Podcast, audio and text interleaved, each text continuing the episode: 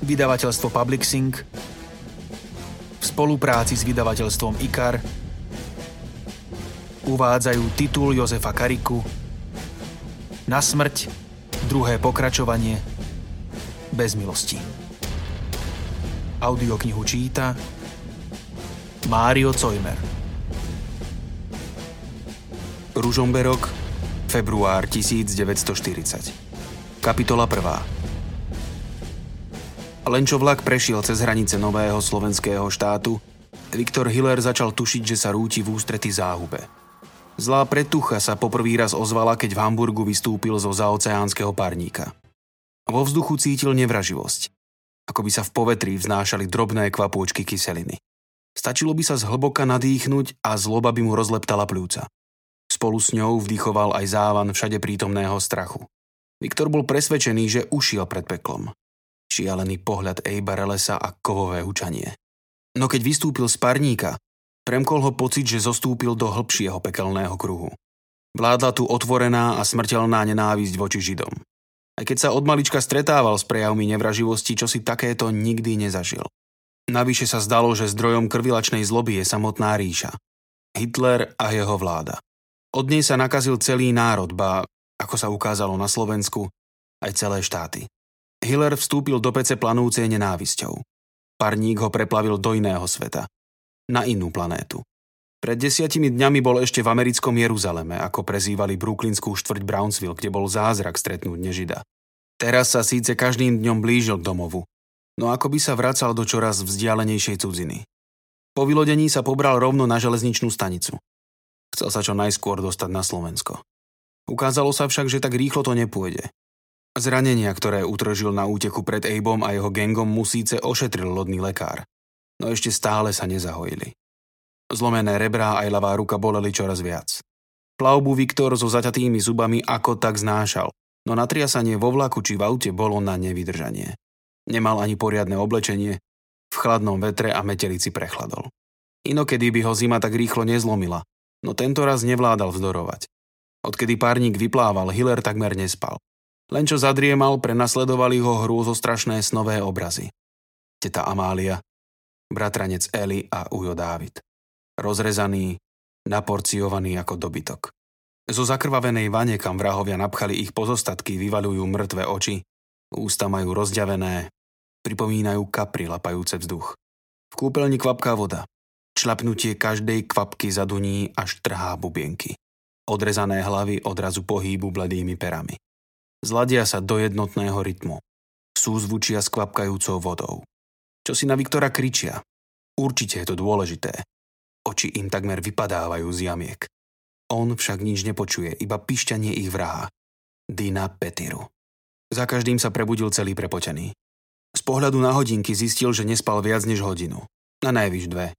Ani jediná noc mu nepriniesla vykúpenie. Ani raz sa neprepadol do slastnej temnoty bez snov. Hlodala v ňom vina príšerná vina. Vyžrala mu všetku miazgu. Bol ako dutá bábka, preto ho mráz rýchlo premohol. Z posledných síl sa dotrmácal do nenápadného penziónu na predmestí. Najprv ho nechceli prichýliť. Vyhovárali sa, že nemajú voľnú izbu, aj keď bol penzión takmer prázdny. Napokon mu recepčná na rovinu povedala, že vyzerá ako žid a má aj židovské meno. Považovala to za konečný argument. Vyzeral ako žid, na dokladoch mal židovské meno, tak prečo sa snaží ubytovať? Vary nevie, že je to zakázané. Nepresvedčili ju ani americké doklady. Zabrali až doláre. Tie vytvorili most. Papriam kráľovskú cestu porozumenia medzi Áríkou a Židom. Viktor sa dovliekol do izby a zvalil sa na posteľ. V penzióne strávil tri týždne. Konečne sa vyspal a jeho rúčka ustúpila. Rebrá ani ruka ho už tak neboleli. Dostať zo seba mučivú vinu sa mu však nepodarilo. Stále ho zhrízalo, čo spôsobil. Tisíc ráz si slúbil, že čo si také už nikdy nedopustí. Už nikdy neohrozí svojich blízkych. Práve naopak. Odteraz urobí všetko preto, aby ich ochránil. Zaprisahával sa. Sľuboval to samému Bohu, aj keď v neho neveril. Jahve a zdá neexistuje. No pocit, aký Viktor zažil, keď v Manhattanskom prístave so zavretými očami vyčkával na Abov výstrel, presahoval všetko pozemské. Keď rana neprišla, bolo to ako druhá šanca, od Jahveho alebo akejsi inej vyššej sily. Na tom nezáležalo. Ešte pred mesiacom by sa sám sebe vysmial, no teraz v skutku pocitoval akýsi záväzok. Druhá šanca sa nedáva iba tak. Myslel na to, aj keď nastupoval do vlaku na Slovensko. Návrat domov si takto nepredstavoval. Keby sa neoháňal americkými dokladmi, nedovolili by mu ani nastúpiť. Zdalo sa mu, že čím bližšie je k Ružomberku, tým koncentrovanejšia kyselina sa vznáša vo vzduší. Cestoval sám, pretože ostatní pasažieri si od neho odsadli. Keď sa vlak vnoril do Liptovských lesov, zovrel sa mu žalúdok. Bolo to už dávno, čo odišiel. Viac než 10 rokov. Necítil dojatie ani nostalgiu. Zaplavila ho úzkosť. Čo nájde doma? Čo povie rodičom? Odkedy ušiel, neposlal im ani list. Spočiatku chcel, ale potom už nemal čas. Teta Amália im napísala, že býva u nich. To stačilo. Mladícka chladnokrvnosť a bezcitnosť, na ktoré bol kedysi pyšný, ho teraz zahambovali. Bál sa návratu. Nevedel, či neotvorí staré rany. Dúfal v zmierenie, no z očakávania plynula hrôza. Keď vlak s pískaním zastal na Ružomberskej stanici, Obavy sa rozprchli. Viktor chytil batožinu, prešiel cez vagón a vystúpil. Čakal studený vietor ako v Nemecku, ale ovanul ho príjemne teplý vzduch. Končil sa február, zima ešte udrie, dnes však svietilo slnko. Nebyť topiaceho sa snehu, mesto by vyzeralo ako na jar. Pohľadom preletel po okolitých horách. Doteraz myslel na rodisko iba ako na úkryt, no pri pohľade na známu scenériu sa v ňom prebudili spomienky zasnežené vrchy Mních, Choč a Čebrať, aj masívy Veľkej Fatry a nízkych Tatier stáli na svojich miestach. Od ticha, aké tu vládlo, mu zaľahlo v ušiach. Odvykol si od takého ticha. Veď v Brooklyne panoval neustály ruch. Húčanie aut, vlakov, nadzemného metra, električiek i ľudský bzukot nepolavili ani v noci. Aby v Brownsville o polnoci zavládlo také ticho, aké bolo v Ružomberku na poludnie, muselo by sa tam stať čosi príšerné. Zostúpil z vagóna a pobral sa k stanici. Prešiel cez mramorom vykladanú halu a ocitol sa na parkovisku pri váhu. Opäť zastal a zahľadel sa na mesto. Silueta sa nezmenila. Špicatá ako stolná väža na rínku, oblúky kovového mosta, kaštiel Svetej Žofie. Pribudlo však veľa poschodových budov. Zástavba sa rozrástla. Napriek tomu mesto nebolo väčšie než jediná brúklinská štvrť. Vynikajúce miesto. Presne také potrebujem pomyslel si. Predsavzatie, že sa čoskoro vráti do veľkého sveta, ho však neopúšťalo. Práve naopak. Len čo urobil zo pár krokov a zachytil pomalé tempo malomestského života, ešte sa v ňom prehlbilo. Prešiel po moste. Váh bol kalný a dravý, plávali v ňom kusy skáľadu. Popri starom kaštieli zamieril k synagóge. Vyzerala rovnako ako pred desiatimi rokmi. Keď prechádzal popri vchode, poprvý raz pomyslel na Sáru. Žije ešte v Ružomberku? Vydala sa? Vrece so spomienkami sa v ňom roztrhlo. Ako sa má Karol? Určite je už doktor. A čo ostatní? Izák Štern, Laura, Leonársky. Kráčal panskou uličkou a každým krokom sa približoval k tomu, čoho sa najviac obával. Čo keď už rodičia nežijú? Čo keď sa niečo hrozné stalo aj im? A ak žijú, čo im vlastne povie? Dostal sa na ulicu Podhora. Popri tmavých schodoch, kde sa zo sárov neraz ukrývali, zamieril k lekárni. Stretol zo pár chodcov. Nikoho však nespoznal. Ani oni si ho neprezerali. Kráčali so sklonenými pohľadmi. Všade prítomný strach prenikol aj do ružomberských ulic. Zachrčal miestny rozhlas, z Ampliona sa ozvalo hlásenie. Hlavný stan nemeckej armády potvrdil ďalšie drvivé víťazstvo v Severnej Afrike. Viktor sa pohyboval ako vo sne. Všetko pokrývala tenká vrstvička neskutočnosti. Došiel na horný koniec ulice. Dvere lekárne aj nápis nad vchodom boli ošumelé a vyblednuté. Ako by ten, kto ju prevádzkoval, stratil vôľu udržiavať ju. Lekáreň bola otvorená, no pôsobila veľmi nenápadne, ticho a bez duše. Srdce mu búšilo. Zaváhal, či sa predsa radšej neubytuje v hoteli. Po desiatich rokoch prísť za rodičmi s batožinou rovno z vlaku mu odrazu pripadalo surové. Bál sa stretnutia. Veď matke s otcom veľmi ublížil. Často sa s nimi hádal, to áno, ale ani raz nezapochyboval, že ho milujú. Útek bez rozlúčky bolo to najhoršie, čo im mohol urobiť. Okrem toho, ukradol im aj úspory. Zhlboka vydýchol a vošiel. Pani Hillerová stála pri pulte a čistila akúsi zelenú fľaštičku. Počula, že kto si vstúpil. Prosím, čo si... Povedala a otočila sa. Fľaštička jej vypadla z rúk, rozbité sklo zarinčalo. Viktor, šepla. Naviac sa nezmohla. Starecké ruky sa jej roztriasli, tvár stiahol krč. Nezavzlikala, no z očí sa jej vyvalili slzy. Zo zadného traktu vbehol do predajne starý Hiller. Čo sa deje? Zastal ako obarený. Tvárou sa mu myhli prekvapenie, bolesť i radosť. Synček, usmiel sa. Mal by sa tváriť prísne a odmerane, ale nedokázal to. Mama, zachrčal Viktor cez stiahnuté hrdlo. Otec, vrátil som sa. Pobehli k nemu a objali ho. Pustil kufor, ovinul ich rukami, pritisol sa k ním. Chvíľu iba tak stáli, zakliesnení do seba, ramená sa im chveli. Prepáčte, šepkal Viktor. Mama ho hladila po vlasoch, plačúci otec tľapkal po pleci, ako by mu naznačoval, nech nič nehovorí. Všetko je prebolené a odpustené. Hlavne, že sú opäť spolu. Trochu sa odtiahli, navzájom sa prezerali. Viktora zabolelo, ako veľmi obaja zostarli. Mohol za to čas, ale aj čosi iné. Vyčítal to z ich zošúverených tvárí, ohnutých chrbtov a kostnatých pliec. Keď pred desiatimi rokmi ušiel, ešte len začínali starnúť. Vtedy tomu nevenoval pozornosť. Teraz mal pred sebou chvejúcu sa starenku a starca. Príštilo z nich šťastie. Utápali sa v bezvýhradnej radosti, no prvá závratná chvíľa pomaly ustupovala. Matkin pohľad po ňom skúmavo klzal, aj otec si ho obzeral. Stále bol štíhly, ale už nebol chlapec. Dozrel, Stal sa z neho muž. Musel sa poriadne pobiť so životom, lebo mal krivý zlomený nos. Kedy si čierne vlasy mu zosiveli, nad spánkami ich mal takmer biele.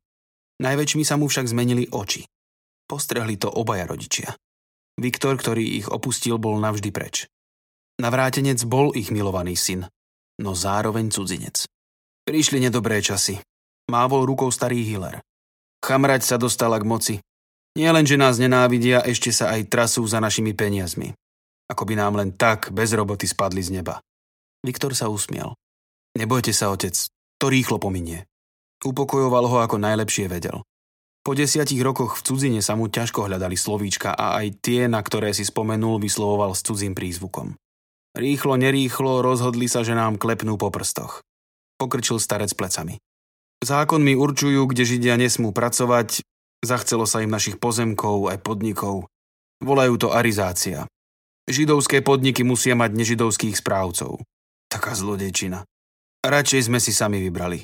Pána Mrvu. Je to dobrý chlap. Viktor sa rozhliadol po priestrannej obývacej izbe, kde sedeli.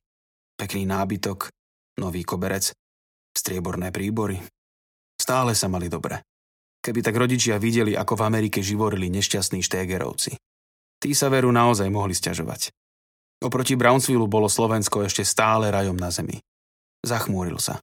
Silene sa usmiel. Nechcel, aby si všimli, že ho čosi ťaží. Matke však nič neuniklo. Radšej nám povedz, ako si sa mal ty. Čím si sa živil? Opýtala sa. Na podobné otázky bol pripravený. V mysli si ich prehral aspoň tisíc ráz. Pracoval som, kde sa dalo. Poriadna drina. Odvetil, no neznelo to veľmi presvedčivo. Odpovedať na takúto otázku iba tak cvične bolo iné, než zaklamať do očí starej zošúverenej matke. A čo štégerovci? Dobre sa majú? Zaujímal sa otec. Výborne, darí sa im. Pokrčil Viktor plecom. Ale radšej mi povedzte, čo je nové. Karol vyštudoval tú medicínu. Starý Hiller pokrútil hlavou. Nevieme. Šmitovci odišli do Nemecka, ani raz nenapísali. Škoda, posmutnil Viktor. Dúfal, že sa s kamarátom stretne. A Sára Bergartová? Stále je tu? Vydala sa? Stále. Bergartovci nikam neodišli. Predstav si, Laura, Sárino dvojča, sa vydala za Izáka Šterna. Majú už dvoch drobcov, zahovorila pani Hillerová. Zajec si, chudý si, dodal otec a posunul k nemu porcelánový tanierik s krémešom. Pre takýto tanierik so striebornou vidličkou by vás v Brownsville olúpili a zabili pomyslel si Viktor. Sedel v rodičovskej obývačke, 8 tisíc kilometrov od Ameriky, no kúsok Brownsvillu bol stále s ním. Abreles mu stále hľadel cez plece. Viktor vstal, prešiel do chodby, kde si zložil kufre a čo si v nich hľadal. O chvíľu sa vrátil. Na stôl položil hrubý zväzok 100 dolároviek. Mama, otec, vraciam vaše úspory, ako som slúbil. Aj z úrokmi za 10 rokov. Povedal a usmial sa. Rozpačito na ňo hľadeli. Máme sa v očiach znova zaleskli slzy. Nebojte sa, poctivo som ich zarobil. Doložil Viktor. A aby bolo medzi nami jasno, vtedy tá vec s Antonom Griešom, tá streľba, nemal som s tým nič spoločné. Kapitola 2. Hneď ráno sa Viktor vybral na mostovú ulicu za Leom Nárským. Od rodičov sa dozvedel, že kamarát z detstva, ktorého občas šikanoval, sa za 10 rokov vypracoval na jedného z najbohatších miestnych podnikateľov. Spočiatku mu pomohol otec Krčmár, no Leo zverený majetok nielenže neprehajdákal, ale aj poriadne zveľadil. Patrili mu už tri krčmy, zo pár obchodov a štyri domy na Mostovej. V jednom z nich, majestátnom trojposchodovom činžiaku, mal kanceláriu. Viktor ho takmer nespoznal. Leo príliš nenarástol, za to však pribral. Bol malý a guľatý. Pripomínal plišového medvedíka. Len čo sa mu Hiller prizrel, prekvapili ho žiariace oči. Poznal záblesk, aký v Brownsville vydával často. Za takými očami sa jednostaj presúvali čísla a nápady na podnikanie. Bol to lesk túžby po peniazoch. Hiller! vykríkol Leo, keď ho uvidel. Stál zo stoličky a prešiel okolo masívneho stola. Nezdal sa byť príliš prekvapený. Ľudia v jeho živote prichádzali a odchádzali. Dôležité však boli čísla. Dlho si sa neukázal. Poď, sadni si. Prešli k starožitnému stolíku na balkóne. Po ulici pod nimi sa premávali konské povozy a zo pár aut. Viktor si všimol, že sú to moderné modely. Prvý dojem po návrate bol teda klamlivý. Ružomberok bol možno malý, za to púzoval životom a novinkami. Aspoň na slovenské pomery. Na ulici už dokonca nestáli plynové, ale elektrické lampy. Dáš si trochu škótskej whisky? Ponúkol ho Leo. Prečo nie? Takýto chľast občas popíjali v Midnight Rose. Neveril by, že ho ním ponúkne Leo Nársky v Ružomberku.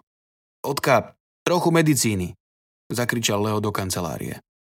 O chvíľu slúžka priniesla fľašu a dva poháriky. Viktor si všimol, že Nársky už nie je ustráchaný Leo, akého kedysi poznal. Správal sa sebaisto, ba arogantne. Ako si sa mal? Rozprávaj. Súril ho, keď si štrngli a pripili. Všetko ti porozprávam, bude dosť času. Najprv však čosi obchodné. Leo sa zaškeril. Obchodné? Rovno ti poviem, nepožičiavam. Zlé skúsenosti, iste chápeš. Potrebuješ čosi na odpich? Skôr naopak, povedal Viktor. Zarobil som zo pár dolárov a neviem, čo s nimi.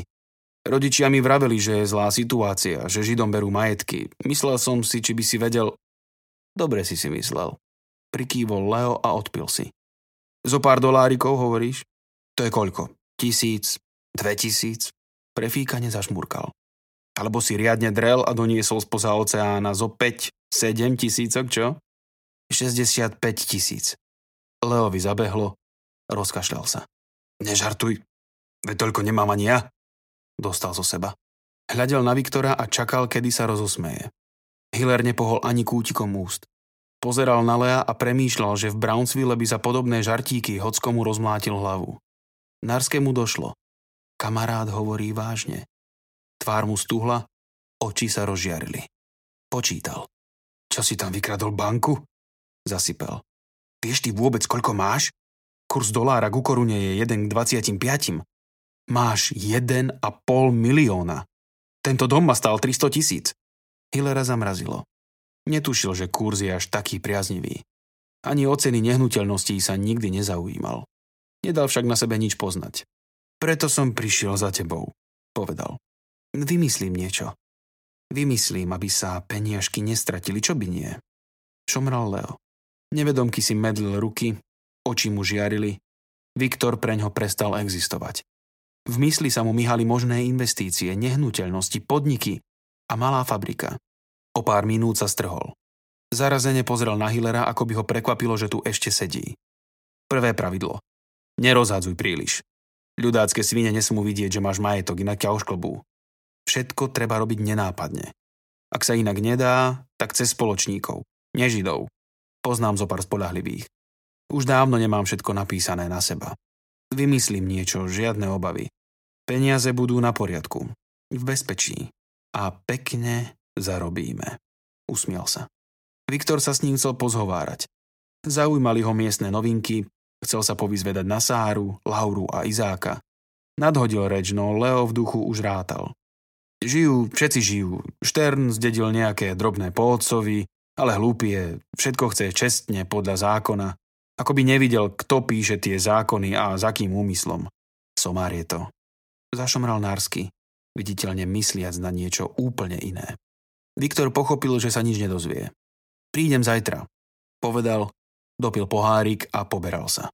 Príď, príď, pustíme sa do toho. Zamrmlal Leo. Odkedy Hiller prezradil, koľko má dolárov, Narsky sa alkoholu ani nedotkol. Viktor prešiel po Mostovej ulici, pristavil sa pri hoteli Kultúra a pobral sa k Hirošovmu parku. Pomedzi stromy uvidel novú budovu múzea. Upútalo ho, aká je honosná. Píšila sa ozrutným vstupným schodiskom, balkónom aj mohutnými podpornými stĺpmi. Kto si tu robí poriadne kšefty? Pomyslel si. Vošiel do múzea. Bol zvedavý, či ho ešte stále spravuje pán Curty. Od vrátnika sa však dozvedel, že starý správca pred dvoma rokmi umrel. Viktor sa poprechádzal po expozíciách. Zaujala ho vitrína so vzácnými mestskými pečatidlami. Bola to zbierka, ktorú si kedysi, ešte v starom múzeu pri kostole, prezerali spoločne s Karolom. Spomenul si, ako sa vtedy nudil. Za to Karol vyvaloval oči, ako by im starý Curty priniesol fotografie nahých tanečníc z kabaretu Renaissance. Zacnelo sa mu za kamarátom. Škoda, že sa už nikdy neuvidia. Leo mu na druhý deň predostrel svoj plán. Na začiatok či odporúčam zo pár investícií. Také nenápadné. Môžeme byť spoločníci. Vykladal so svietiacimi očami. Počúvam. Premýšľal som, čo by sa k tebe hodilo. Pamätáš si na kabaret Renaissance, všakže? Bol to skôr bordel a herňa. Doplnil Viktor. Isté, že. Ako vravím, kabaret Renaissance. Dobrý kšeft. Zlietali sa sem štamgasti až z Turca a Horavy. Lenže farárovi Ferenčíkovi sa nepáčili polonahé slečinky. Potiahol zo pár motúzikov a kabaret zakázali. Teraz je to slušná reštaurácia. Hiller nadvihol obočie. A do tej mám investovať. Samozrejme. Slušná reštaurácia, chápeš? Bordel a herňa fungujú ďalej. Čo si myslíš, že svetuškári si radi nezatrtkajú a nezahrajú? Neboj nič. Dobrí štamgasti sú to. Aké hry sa tam hrávajú? Kartičky, kocky, čo ruleta. Leo posmutnel. Tu nemáme. Viktor sa usmiel. Nevadí, dokúpime. Aj ďalšie nárskeho nápady boli vynikajúce. Odporúčil kúpiť židovské rituálne kúpele nazývané mikva. Chodieva tam Klein, továrnici, dobrá spoločnosť, zdôvodňoval.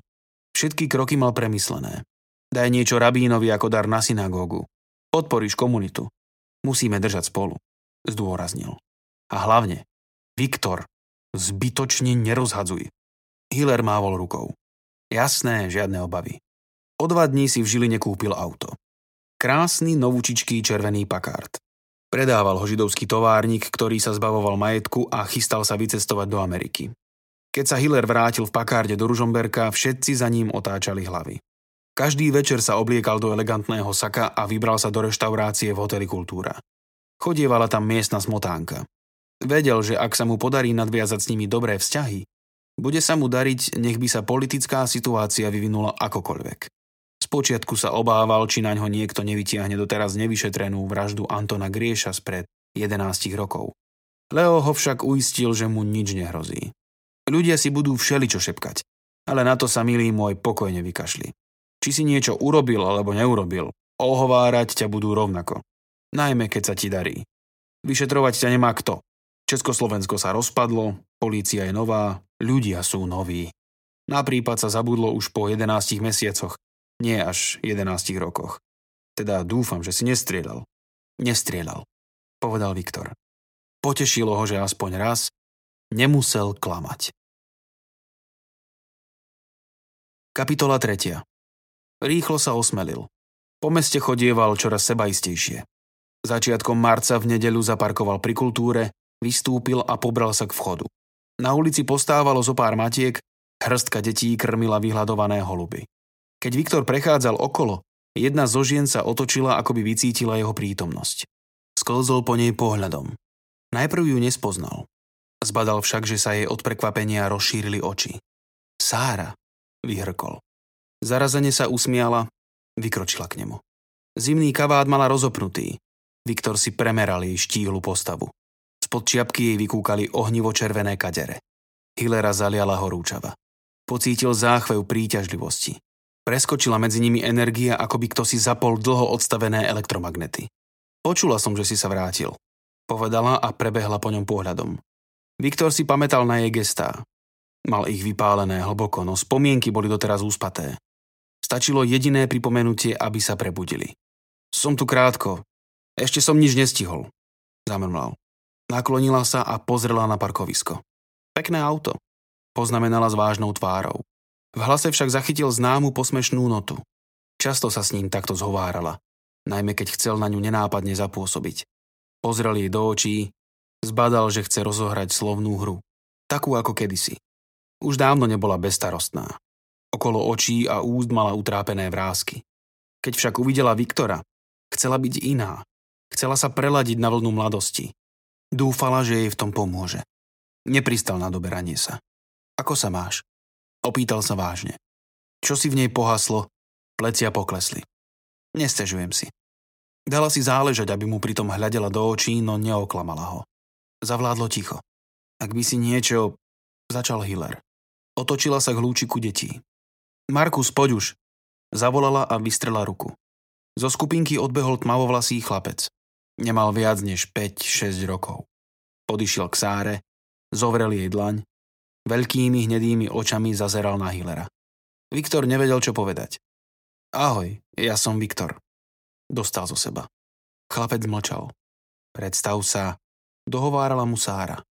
Markus Eichel, povedal potichu. Sára ho pohľadkala po vlasoch. Môj syn, dodala. To si mi nemohol povedať, že je vydatá a má syna? Bolo to trápne. Osopil sa Viktor na Lea. Nársky pokrčil plecami. Nepýtal si sa. Vydala sa už dávno. Dva, tri roky potom, čo si zmizol. Za koho? Za Juliusa Eichela. Prisťahovali sa sem, otec robil advokáta, teraz majú putiku. Všetko v poriadku? Vyzvedal Viktor. Myslíš manželstvo? Neviem, nestaram sa. Tuším, nemohli mať deti. Až neskôr sa im pošťastilo. A ešte čosi, Julius je tuším už dlho chorý, či také voľačo. Hiller nič nevravel. Nervózne sa pohrával s dymiacou cigaretou a obzeral si Leovú kanceláriu. Narsky sa už krnul. Čo si čakal? Neskoro si sa ukázal. Mala na teba vyčkávať 10 rokov? Hádam ťa to neprekvapuje. Nie, len, no vidíš. Venujme sa radšej dôležitým veciam. Zajtra privezú ruletu, treba toho veľa zariadiť. Máš pravdu. Venujme sa dôležitým veciam. Prikývol Viktor a zahasil cigaretu. Myšlienky na Sáru mu však nedali pokoj. Ani nevedel, čo ho k nej priťahuje. Roky sa na nej podpísali, čo skoro bude mať 30. Vyzerala vyčerpane a strhane, bez iskry. Stále to však bola ona. Keď sa na ňu pozrel, videl 17-ročnú Sáru a mal pocit, ako by sa vrátil v čase. Aj keď bol marec, zacítil vôňu slnkom vyhriatého leta. Spomenul si na veľa dobrodružstiev, ktoré spolu zažili. Stará partia. Sára, Laura, Karol, Izák, Leo a Viktor. A zda toho k nej priťahovalo. Mal pri nej pocit, že je stále sám sebou, že roky prežité v Amerike vôbec neboli. V Ružomberku žil iný Viktor než v Brownsville. Keď sa vrátil a mal vkleznúť do starých kolají, ako by zrádzal sám seba. Uplynulé desaťročie sa nedalo iba tak poprieť. Amerika sa na ňom podpísala. Život v Ružomberku sa mu nezdal ako ozajstný život, lež živorenie. Ak tu zostane, stane sa z neho obyčajný kvečer. Chudák. Pred rodičmi, známymi, dokonca aj pred Leom sa ako kvečer musel správať. Slušne a uhladene. Chýbal mu zhon, akcia a, ako s prekvapením zistil, aj násilie. Veď sa celé roky pohyboval v prostredí, kde sa bez šarvátok nezaobišiel ani deň. Nečudo, že im privykol a bitky považoval za čosi normálne. Napriek podnikaniu s Leom, novému autu a ďalším zábavkám sa utápal v nude. Nemôžem tu zostať. Ani náhodou. Hovorieval si. Za nemalé predplatné a poštovné si dával z cudziny posielať výtlačky novín New Yorker. Chcel, aby mu každý mesiac prišiel balík s poslednými číslami. Nepochyboval, že keď sa záležitosť s Lepkem a Relesom vyrieši, v novinách o tom napíšu. Potreboval vedieť, kedy sa vyčistí vzduch. Potom bude voľný a vráti sa. Možno zoberie aj rodičov, veď tu ich nič dobré nečaká. Keby prehovoril aj Lea, mohli by v Amerike založiť spoločný podnik. Poriadne by sa vyšvieli. Zatiaľ však zostával tu, v diere, a zimomriavky pocitoval iba zo sáry. Cítila pri stretnutí čosi podobné aj ona. Spočiatku sa mu zdalo, že sa s ním rozpráva tak ako kedysi. V jej hlase zachytil známu dráždivosť. Potom však ochladla, zavolala syna a po niekoľkých zdvorilostných vetách sa pobrala preč. Možno sa zahambila, že sa tak pozabudla. Hiller dostal v Amerike do postele oveľa lepšie kusy než Sára. Bol by v tom čert, keby odolala. Dobre si pamätal, ako na ňu pôsobilo jeho kúzlo. Voči jeho bestarostnosti a ľahkomyselnosti bola kedysi bezbranná. Zažiadalo sa mu spestrenia. Rozhodol sa, že si na ňu posvieti. Od jedného z lových kumpánov zistil zaujímavú informáciu. Sára chodieva takmer každý podvečer na mestský cintorín. Za otcom, zamrmlal Leo, keď sa ho na to Viktor opýtal. Starý pred pár rokmi umrel na infarkt. Viac z neho Hiller nedostal. Nársky študoval účtovné výkazy. Zázrak, že mu vôbec odpovedal. Viktor sa rozhodol počkať na ňu pri cintorínskej bráne. Dlhoročná práca v Murder ANC ho naučila trpezlivo vyčkávať. Nikdy by mu nenapadlo, že túto schopnosť využije aj pri ženách. Prechádzal sa popred bránu a pozoroval zasnežený čebrať aj skalnaté chodské vrchy. Objavila sa o necelú hodinku. Keď ho uvidela, prekvapene nadvihla obočie. Dal si ma sledovať? Opýtala sa. Viktor sa usmiel. Nie, nebolo treba. Čo si robil v Amerike? Zaváhal. Istotne, čo si vycítila. Prezradil ho zlomený nos, šedivé vlasy a zmenený pohľad. Nebola hlúpa ani naivná. Dobre ho poznala. Rozprávky o poctivej a tvrdej práci mohol vykladať akurát tak rodičom. Tí bajkam verili, pretože im chceli uveriť. Hľadel na ňu, no nepovedal nič. Chápem, prikývla. Chceš ísť so mnou? Ak ti to neprekáža. Prešli cez bránu. Kráčali cestičkou pomedzi hrobmi. Mlčali, no obaja mysleli na to isté. Kedy si sa sem chodievali spoločne prechádzať. Keď išli okolo hrobky veľkopodnikateľov Makovických, kde sa pred rokmi poprvý raz chytili za ruky, minulosť na nich doliehala s neodbitnou silou. Sára pridala do kroku. Mierili do zadnej časti cintorína. V posledných rokoch pochovávali Židov tam, pretože malý židovský cintorín v Políku bol už preplnený. Viktor nevedel, čo ďalej. Vybrať si za miesto stretnutia cintorín, navyše zamarcového súmraku, nebolo najvhodnejšie. Akciu nepremyslel do detajlov. V jeho predchádzajúcej práci sa stretnutie zvyčajne skončilo len čo sa Terč ukázal. Je mi ľúto tvojho otca, povedal napokon. Vedel, kedy má umrieť. Stihol to len tak tak. Odchádzal s vierou. Neprijala by som mu zažiť, čo sa tu teraz deje. Neboj sa, nepotrvá to dlho. Ty sa možno nebojíš. Vraj máš veľa peňazí. Zachytil skrytú výčitku. Zamrzelo ho to. Sára nezvykla takto rozprávať. Bývala plná snov, prekypovala nadšením, teraz mu pripadala ubitá a bez iskry. Ak potrebuješ, radšej buď ticho, zahriakla ho. Zastali pri rade s detskými hrobčekmi. Hiller si myslel, že ju unavila rýchla chôdza. Podúbkával a rozhliadal sa po okolitých horách. Pekné miesto takto na kopci. Prehodil. Neodpovedala, stála so sklonenou hlavou. Začínala mu byť zima. Pôjdeme?